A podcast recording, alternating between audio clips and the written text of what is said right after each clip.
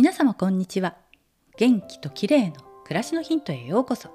今日もお越しいただきありがとうございます。毎週土曜日は美容の話をお届けしています。今日はまつげ美容液についてです。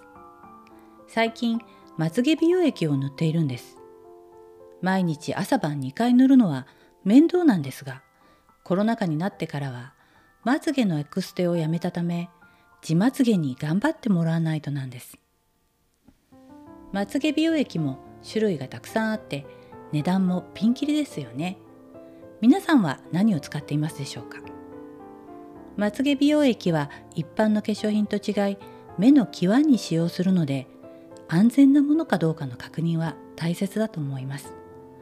と言っても、副作用が出ないかどうかは使ってみないとわからないですよね。とりあえずは第一、第三者機関などでパッチテスト済みと明記されたものを選ぶと良いと思います。あとは皮膚科医が開発に加わっているとか、ドクターズコスメであるとかだとより安心な気がします。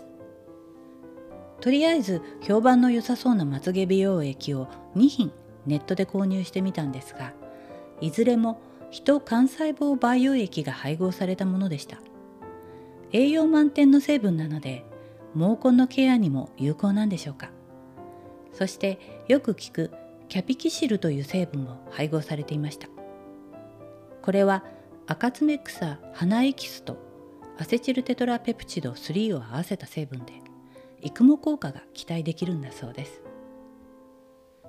もういっかげつくらい使用していますが、今のところ目にしみたりせず、かゆみなどの副作用もありません。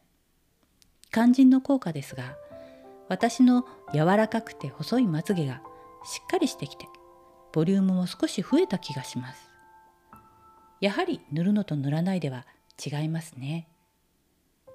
エクステのくっきりしたまつげも惹かれますが、ただでさえまぶたが重たくなってきているのに、エクステで負担をかけるのはそろそろどうかなというお年頃になってきました。